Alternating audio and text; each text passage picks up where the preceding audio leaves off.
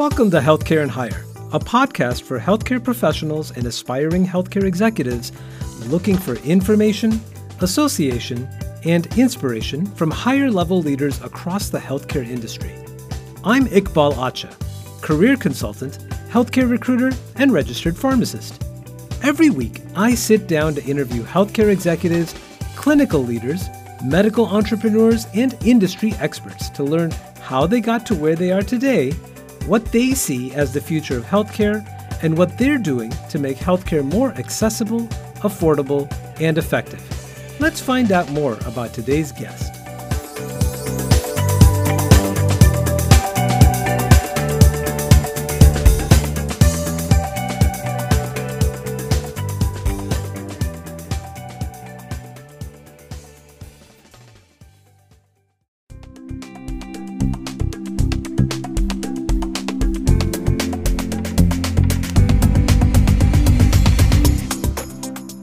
Sonia Oskouei is the Vice President of Biosimilars for Cardinal Health. She leads the company's biosimilar strategy and leverages an enterprise perspective to maximize value that enhances patient access, improves outcomes, and lowers healthcare costs.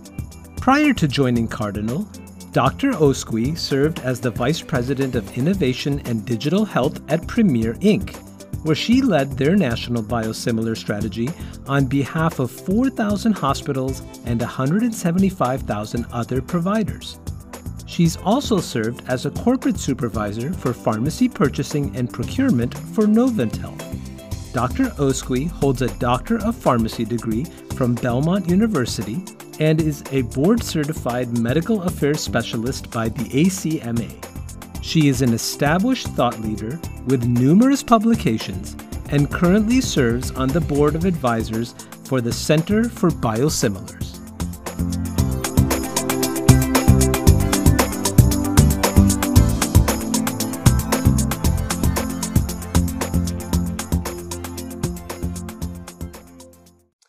Hello, Dr. Oskouei. Welcome to the Healthcare and Hire podcast. Hi, thank you so much for having me. And, and please call me Sonia. Sonia, it is. It's a pleasure to have you here on the show today. Uh, I'm really excited to talk to you about your career journey and the things that you do today. Um, and I know that there's a lot of listeners that are going to be meeting you for the very first time. Why don't we take this opportunity and have you share a little bit about yourself? Tell us who you are, what you do at Cardinal, and how does your role take healthcare to a higher level? Sure. Yeah, absolutely. So, I'm Sonia Oskouei. I'm in the role of Vice President of Biosimilars at Cardinal Health. I am a pharmacist. I did PGY1 and PGY2 health system pharmacy admin residencies, and then found my path to Cardinal Health. And in my role, I'm really positioned to leverage a enterprise perspective to maximize the value of biosimilars. And this is on behalf of multiple stakeholder types. So it's for the health system networks that we support, for the community clinics, the retail pharmacies, specialty pharmacies, even in the payers in the managed care landscape and the life science companies that are working in this space. So it's a fun role to be in, um, and it really impacts healthcare in a meaningful way. Uh, because if you look at any, likely any healthcare organization's top drug expenditure list, you're naturally going to find biologics, which today we either have biosimilars approved for or in the pipeline to be developed for. And so these are really critical tools to addressing the rising healthcare costs associated with these critical treatments. I'm so glad that you've mentioned, you know, you've helped define biosimilars a little bit better for the audience. And I'm going to want to dig into that a little bit more. But, you know, for, sure. for those that are either like me that have had some tangential touch with Cardinal at some point in their career, um, or they're hearing it for the first time, I think, you know, what we're, what we're, what I'm hearing is an understatement of the value of your company.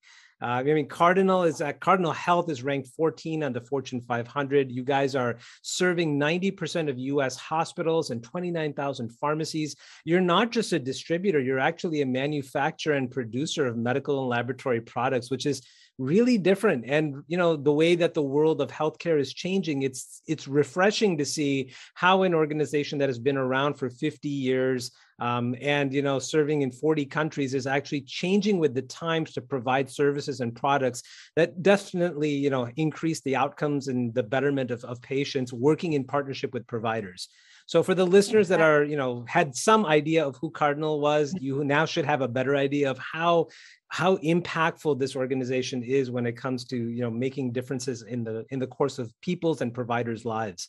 Let's go back to the biosimilar conversation, right? Like I, you know, for me, uh, you know, I've been a pharmacist for many years and I've had, you know, some touch with Cardinal, but, you know, the biosimilar phrase is relatively new for me. And there may be some people that are hearing it for the first time. Can you explain a little bit better or more in detail about like how biosimilars first got started um, and how yeah. they are, you know, starting to become more and more of a, of a component in terms of prescriptive authority or, or in terms of how they're being written for in, in the regulatory landscape of today? Yes, absolutely. And fantastic description of Cardinal. Thank you for, for doing that. Um, so, from a biosimilar standpoint, um, when we think about how we even got here with biosimilars now on the market, it really started through the Biologics Price Competition and Innovation Act that was under the ACA uh, back in 2010 that created this path for biosimilars to be approved. Now, what biosimilars ultimately are are highly similar products to already existing FDA approved biologics. So if you think about it, and I'm cautious about using this term, but I'll use it for a descriptive purpose, it's almost like having a generic of a brand biologic.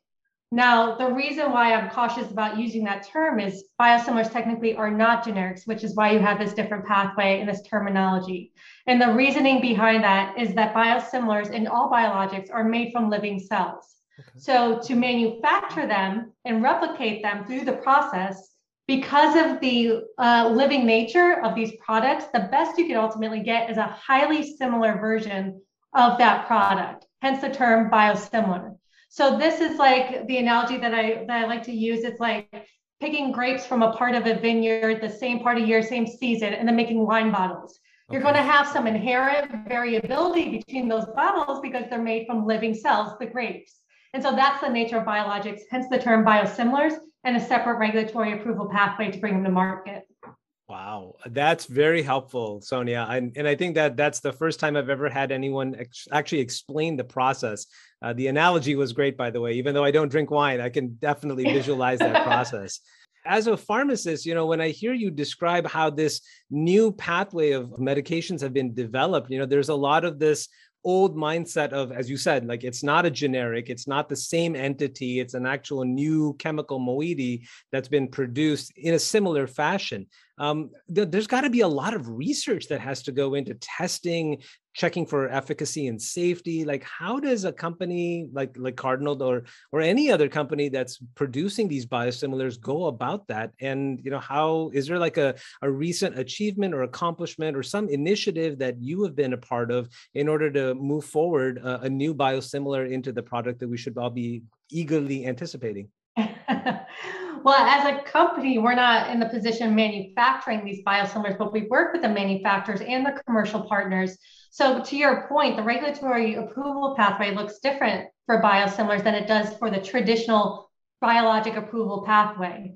Um, and there's often a visual, if you could visualize it, the traditional pathway is like a pyramid, uh, an upside down pyramid.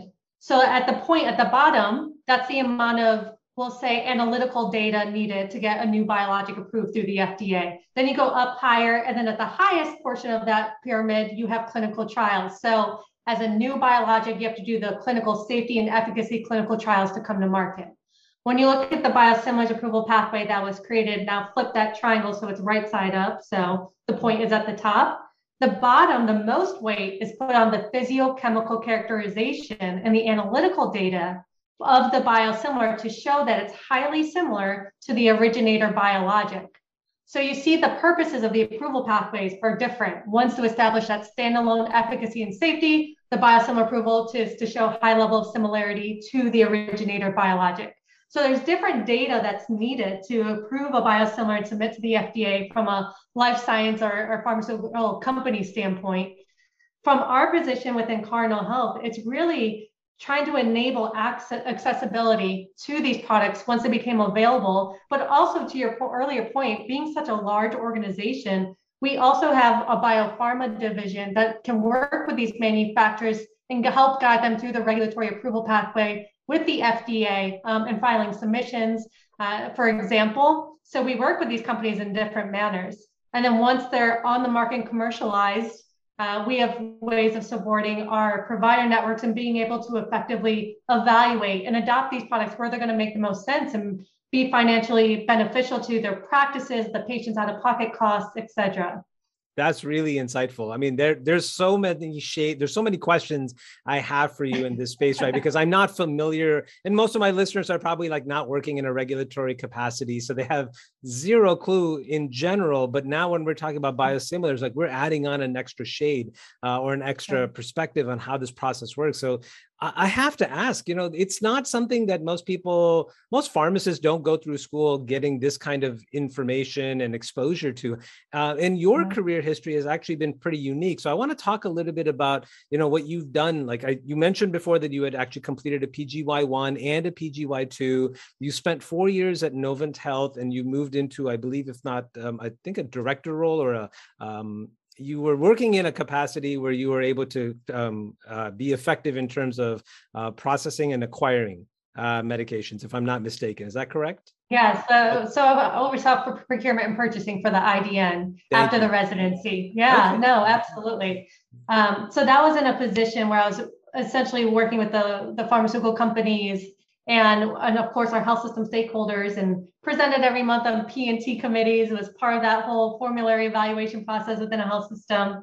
Um, but you're right. I think I've always been drawn to areas that have not been as popular or common. I think that's always something about me. I always want to dig into the unknown.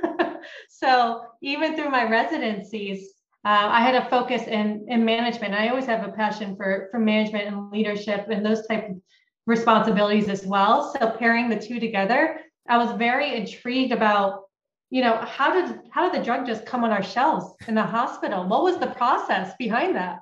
You know, what was the manufacturing? How did the contracting work? Which wholesaler? Which GPO? There's so many different elements to get these products on your shelf that you're right. I would say it's not talked about as commonly, and it's something that I, I advocate for to embed more in these educational programs too, because it's such a critical part of patient-centered care is understanding the business of pharmacy as well. So I think that always triggered me to take some of these non-traditional right, you know, routes, I'll say, with pharmacy. Yeah, and that insatiable curiosity of yours actually led you to a lot of very novel areas that probably in the beginning were like nobody's ever heard of this, but now it's almost like a requirement to be you know at least knowledgeable about what those industries are right? So you were i think if i'm not mistaken the vice president of innovation and digital health. Uh, and then you were also working for a company called premier inc. And now you're in this space of biosimilars. Um, you know aside from the curiosity like what led you to uh, be attracted to the biosimilar area or the biosimilar sector? Like was there like a moment in time where you had this touch with like uh, a situation that you were like oh I've, I have no idea what this is. So, how did that connection happen for you from innovation and digital health into the biosimilar arena? Yeah, it's almost like I, I I've never let go let go of the biosimilars roles that I that I had too. So, from the health system standpoint, it was around the time that we were about to have our first FDA approved biosimilar. And I kind of took on early on uh, efforts on understanding what these products are, what they mean, and quickly became fascinated and intrigued by them because of exactly what we talked about earlier about the top drug expenditure expenditure list being biologics. Biologics are the most expensive drug category, not only in the US, but in the world. Um, there's a high chance that all of us know somebody that is on a biologic, um, and we know the burden that this could be for many individuals. So I quickly became passionate about the whole opportunity of biosimilars. And really, the promise behind it is bringing increased competition to the market, therefore lowering costs and enhancing accessibility to these critical treatments. So, when something is aligned with my, I would say, clinical training and my passion and just my, my mission and my values, it's very easy to get behind and, and get excited about it. So, I also love the fact that it was a newer area. Not a lot of individuals were talking about it because at the time it was just so new. So it, it seemed like a really cool opportunity to try to get ahead of this and become very knowledgeable and support others with becoming knowledgeable in what these are. So from, from that early experience, I had the opportunity to join Premier and lead uh, the biosimilar strategy for that organization, which led me to working closely with all the life science companies about to enter that space and supporting the health system provider network that was part of Premier. And then I went to that innovation digital health role, which essentially expanded the ways we could work with biosimilar companies and beyond, which was fun. So we looked at different technology capabilities that we can make interventions and improve outcomes. And it, it was a fun position to be in. But all the whole time that even leading up to Cardinal, I was always involved with biosimilars and participating, whether it's FDA comments on guidances or testifying at a, um, the ODAC committee for the first therapeutic oncology biosimilar to be approved. So I always felt passionate and was involved in this space. And then to come to Cardinal Health, for me, this was a really amazing opportunity because I felt like an organization like Cardinal Health has such a significant footprint, to your point, in the US, um, and a potential to have a, a strong scale of influence in this space. And so that really encouraged me to come here and focus on the biosimilar strategy, especially at a time where we are today, where the market's evolved so much and there's so much coming still with biosimilars. It's a really fun space to be in. I mean, clearly you're you're a leader in this category, Sonia, and I'm really excited to see that because I've read a few of your articles that you've pointed out um, on these topics. And so let me ask you this: like as we start to see uh, biosimilars becoming mainstay. I'm going to say mainstay, but you know, as they start to yeah. grow in the, the the the prescriptive category, like clearly there's going to process there's going to be more regulation in order to be able to consistently show the efficacy and then manage cost, but then also like production. So do, where do you see the regulation of biosimilars going over the next five years? It sounds like it's already pretty stringent to begin with. Is there a maintenance of that stringency, or do you see escalation in that space? And and how do you see working with the different governmental agencies and vendors yeah. uh, working to be able to to basically comply? Right. Uh, so this might be my optimistic view, but I do see the regulatory environment just continuing to become more and more supportive of these biosimilars. Uh, and there's already proof of that happening with certain bills passing. For example, there's uh, Congress passed two bills just months ago, one focusing on advancing education for biosimilars. Mm. The other is focused on ensuring innovation. So whenever there's exclusivity periods granted to innovator products that is based on true innovation. So you could have accessibility and, uh, and not delays of having access to lower cost alternatives like biosimilars. And another proof point that I, uh, it was fascinating. I don't know if you saw, but HHS just released their drug pricing plan um, days ago. It's a 27 page report. Biosimilars is mentioned 92 times in it. Wow. So when I say I think there's going to be continued momentum around these products, it's because they really are critical in bringing the competition and addressing healthcare costs in the US. So I think as we get more and more of these products in the market and we start to gather more experience and you gather greater clinical confidence in these products and the operational uh, considerations for adopting them, I think naturally we're going to have to see some potentially policy reform um, in, in opportunities that's driven from more of, I'll say, a policy standpoint or government standpoint to ensure that there is a level playing field and that they can come to market and that people can access them. Sonia, I'm really, you know, I'm really curious because what I find very interesting is, you know, the way that you have developed the skill set of collaboration and working with other individuals, organizations, whether they're governmental, non-profit, or for-profit, because it's necessary to present a unified, uh, unified voice on the issues. Um, but I'm curious to know, like, how did you how did you know that this was the right role for you? We've talked about an insatiable curiosity. We've talked about being attracted to roles that have a, a management and a clinical balance. Um, and you could have probably explored other things as well, but this one this one was the one for you. But how did you know, and, and what did you do to prepare for it? Yeah, no, it's a good question. But I, I always say, you know, leading a biosimilar strategy is ultimately leading a healthcare strategy. It sounds niche, but when you look at the bigger picture of what it's tackling, it's really around overall pharmaceutical strategy and healthcare strategy. And I say that because we have biosimilars that hit multiple therapeutic areas, different sites of care, treating different indications. Um, for example, thus far, it's primarily been in oncology, but we have some in rheumatology. In the pipeline, we have ophthalmology, different immunology conditions, even bone health. Uh, and if you look at each one, they each have unique considerations and dynamics for adoption that need to be addressed uh, and barriers to overcome. So it's a very dynamic environment. And I think I'm drawn to that because it's always exciting and challenging and rewarding at the end of the day to help be supportive of these products that could support multiple different conditions and indications that many patients uh, unfortunately are faced by on a daily basis.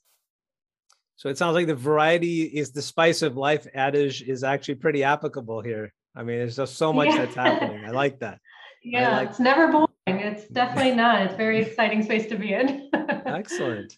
Sonia, we talked a little bit about your career and the different roles that you've had working for multiple organizations.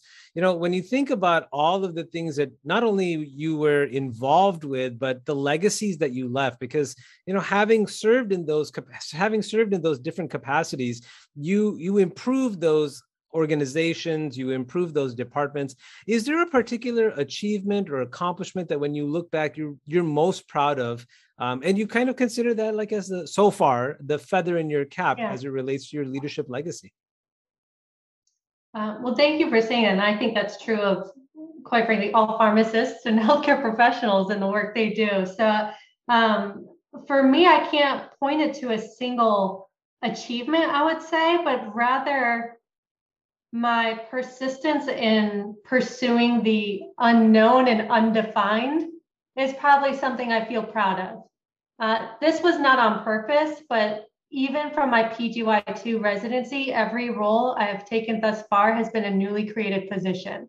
So I wasn't walking into a role that somebody had previously. Um, even as a PGY2, I was the first PGY2 resident, helping you know structure the program as I went through it, and then each role from there. And something about you know, going into an undefined position can be really exciting, sometimes a little scary because you're not sure what the expectations are, but then you get to have this almost blank slate to create and make it what you want. And I think just being able to pursue those and and having the courage to go after them is something I feel proud of. Yeah, that uncharted territory feeling can be very exhilarating, right? Like there's Nobody knows what right. good looks like, and you're creating that. So it allows you that opportunity to make mistakes, but at the same time push push the envelope even farther. Um, and I'm glad that you right. had those opportunities because now you can kind of like go back and, and teach other people like don't be afraid of the unknown, embrace that, make yeah. it your own. And that's really, really helpful. Because I know a lot of the listeners today are are probably wondering, like, am I going to be doing this, whatever this is, for the rest of my life? Because they're unsure of what's out there as well. Right.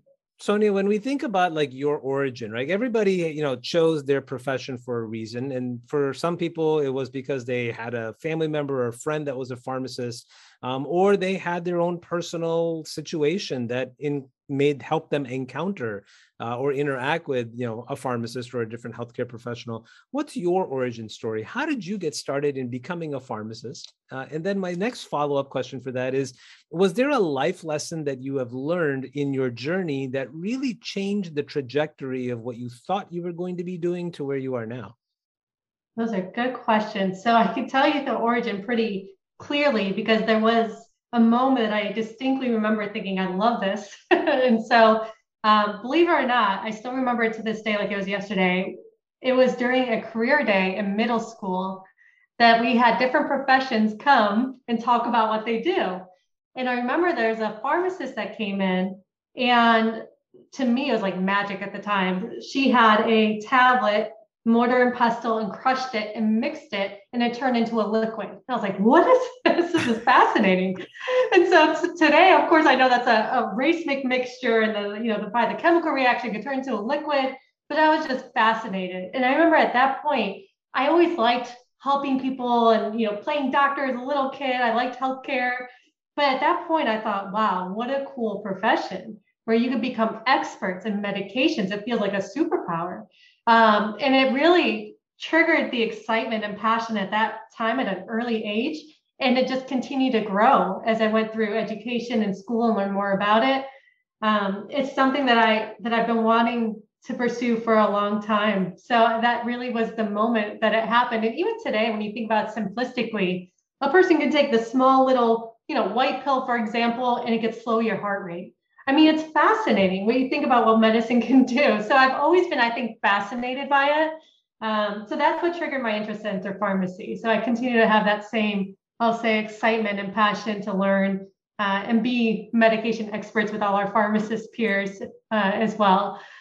And the second question you asked about something that, oh yeah, that triggered my a life, path. Yeah, a life lesson that either changed the shape or trajectory of your career, or maybe just gave you a, a yeah. different perspective on what you wanted to do versus what you thought you were going to do.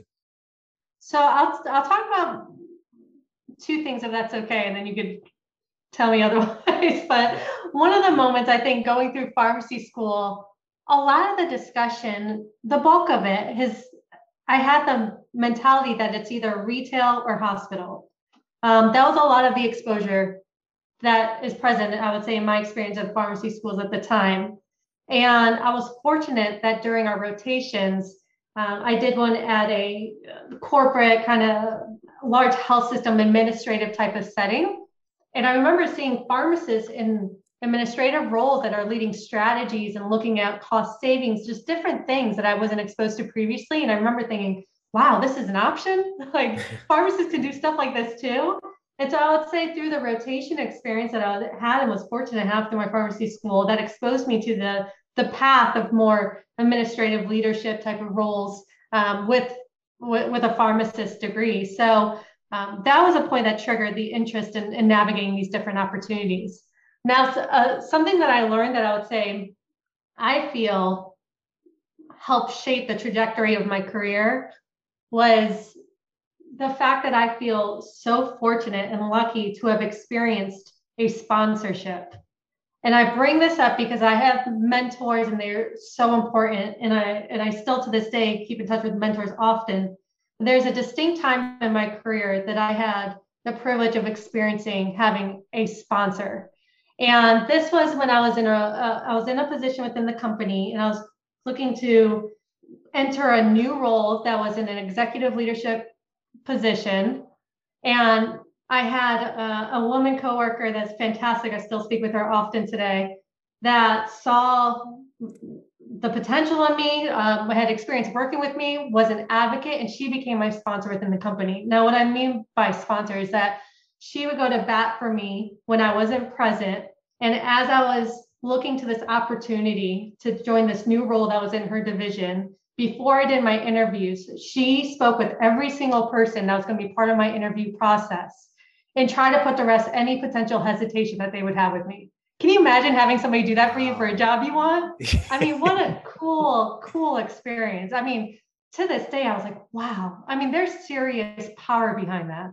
And so through that experience, I, I feel personally that took me to a different level in my career um, and gave me exposure and experience that I feel like I continue continuously lean on. And through that experience, it's something that I want to pay forward throughout my career as well, and to look for those that I could sponsor and help them achieve their goals in the next level of their careers.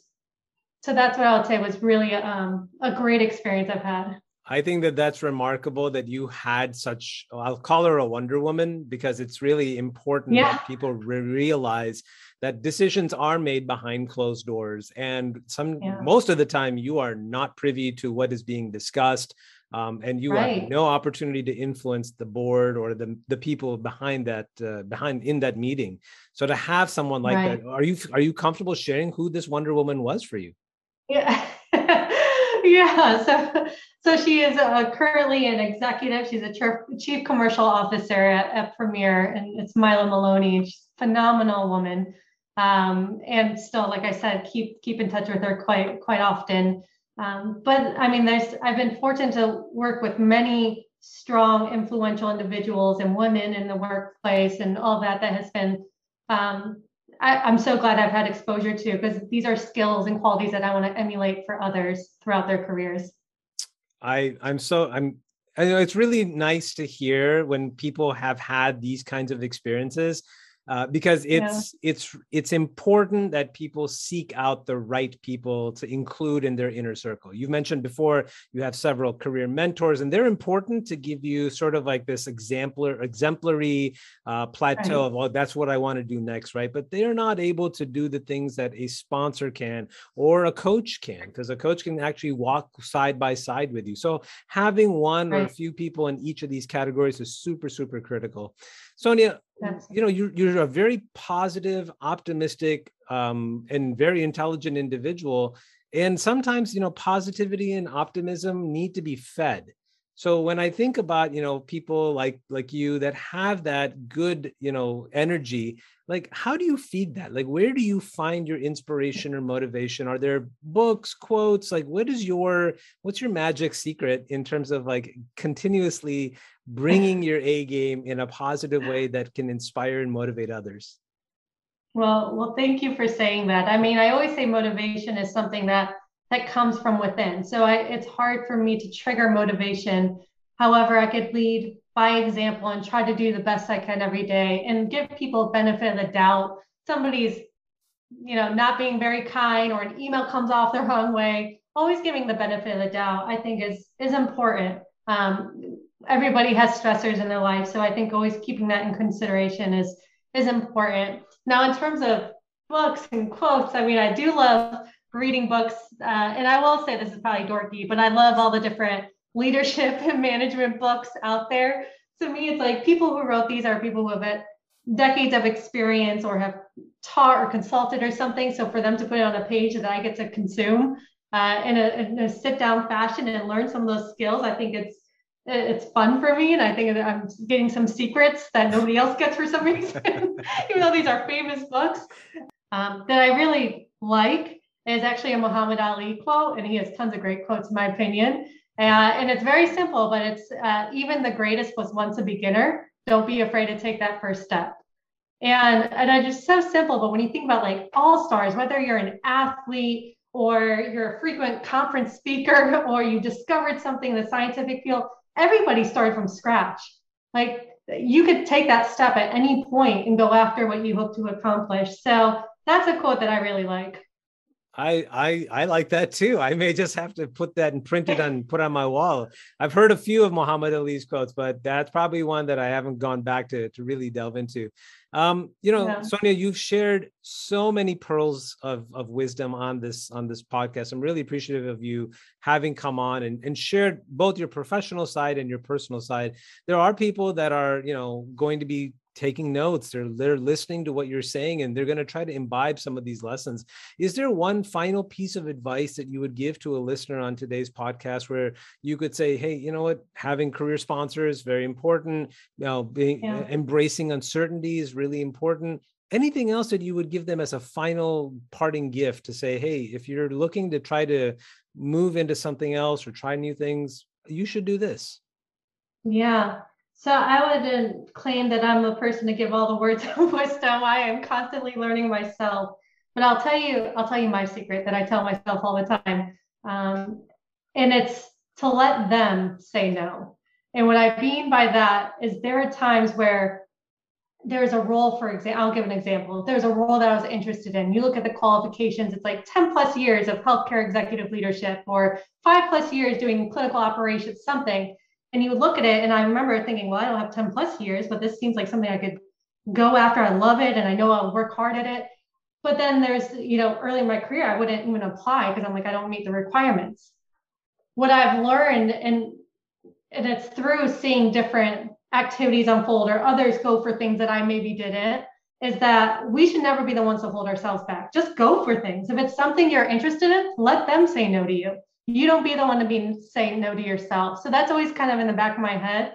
We want to look at healthcare reform. Let's try to see if we get with CMS and FDA and have these discussions and inform policy. So with that mentality, it's just go for things um, and never be the one to tell yourself no. So that's what I tell myself.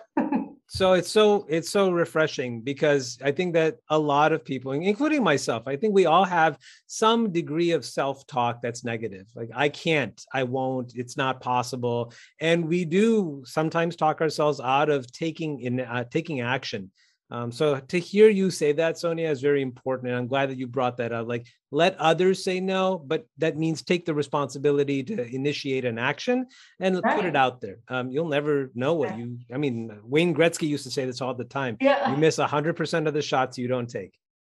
Exactly, yeah, exactly. That's fantastic. So, Annie, it's been a pleasure having you on the show. Thank you so much for being with me today and with my listeners. There are going to be people who want to reach out to you, maybe ask you a few questions or learn more about you. What's the best way for them to do that? Well, thank you for having me. And yes, I would love to connect with with anyone and everyone. Probably the easiest way um, is to find me on LinkedIn and send me a, mes- a message. Uh, and then I'll I always check those messages, and I'm on there quite a bit with different thought leadership articles and, and just browsing. So definitely can look me up on LinkedIn, and I'll and I'll be sure to respond. That sounds great. I'll be sure to put that out there. And Sonia, thank you once again. You have a great day. Thank you, Iqbal. You too.